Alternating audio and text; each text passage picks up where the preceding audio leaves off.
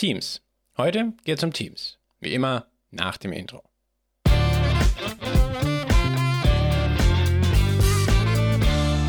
Los geht's diese Woche mit drei Teams-Updates. Zwei bereits gelauncht und eins im Rollout. Als erstes und derzeit im Rollout, Microsoft Teams senken aller erhobenen Hände. Bald gibt es für alle Meeting-Organisatoren und Moderatoren diese neue Option.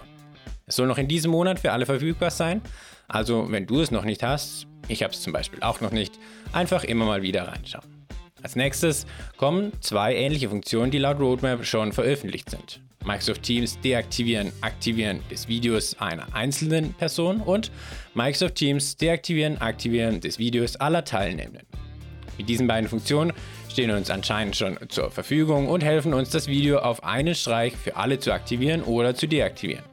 Das gleiche gilt auch für einzelne Teilnehmer in einem Microsoft Teams Meeting, egal zuvor oder währenddessen.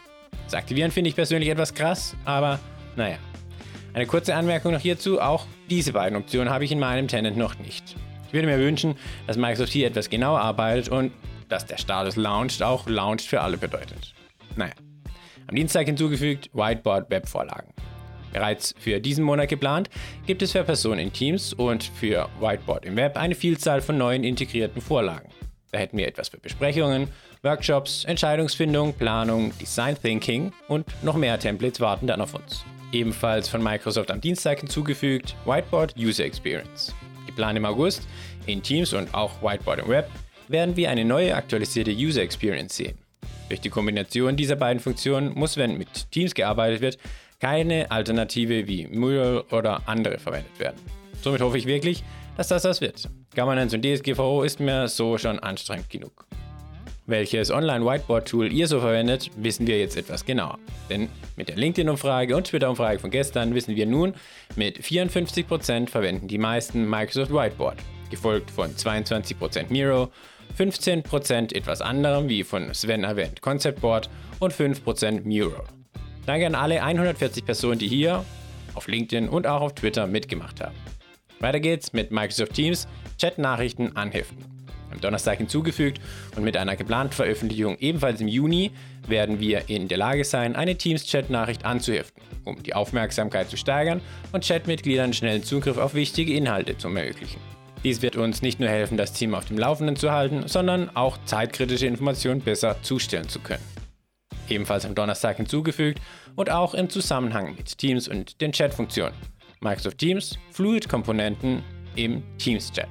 Auf der Bild letztes Jahr haben wir vom Fluid Framework und seiner Zukunft gehört. Noch auch in diesem Monat kommen die Fluid-Module in unseren Teams-Chat und ermöglichen es uns, eine Nachricht mit einer Tabelle, Aktionselementen oder einer Liste zu senden, die von allen direkt im Chat mitverfasst und bearbeitet werden kann. Das ist definitiv mein Feature der Woche, da diese Art und Weise der Kollaboration wirklich einiges auf den Kopf stellen könnte. Auf Wiedersehen Apps und Dateien wie ein vollständiges Word-Dokument und hallo, einzelne Module. Ich bin super gespannt, wie das wirklich so abläuft, aber auf jeden Fall auch eine komplett neue Herausforderung für Datensicherheit, Archivierung, Metadaten und vieles mehr. Zum Schluss hinzugefügt am Friday Microsoft Teams Update der Link-Navigation im Teams Admin Center.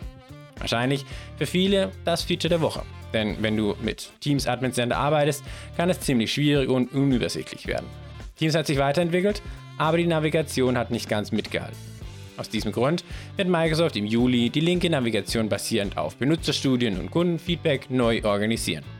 Schön wäre hier eine Public Preview gewesen, aber vielleicht habe ich die einfach auch nur übersehen.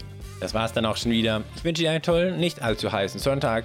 Und wenn dir diese Folge gefallen hat, lass ein Like da oder teile die Folge mit jemandem, der auch vom Microsoft Roadmap Roundup etwas haben könnte.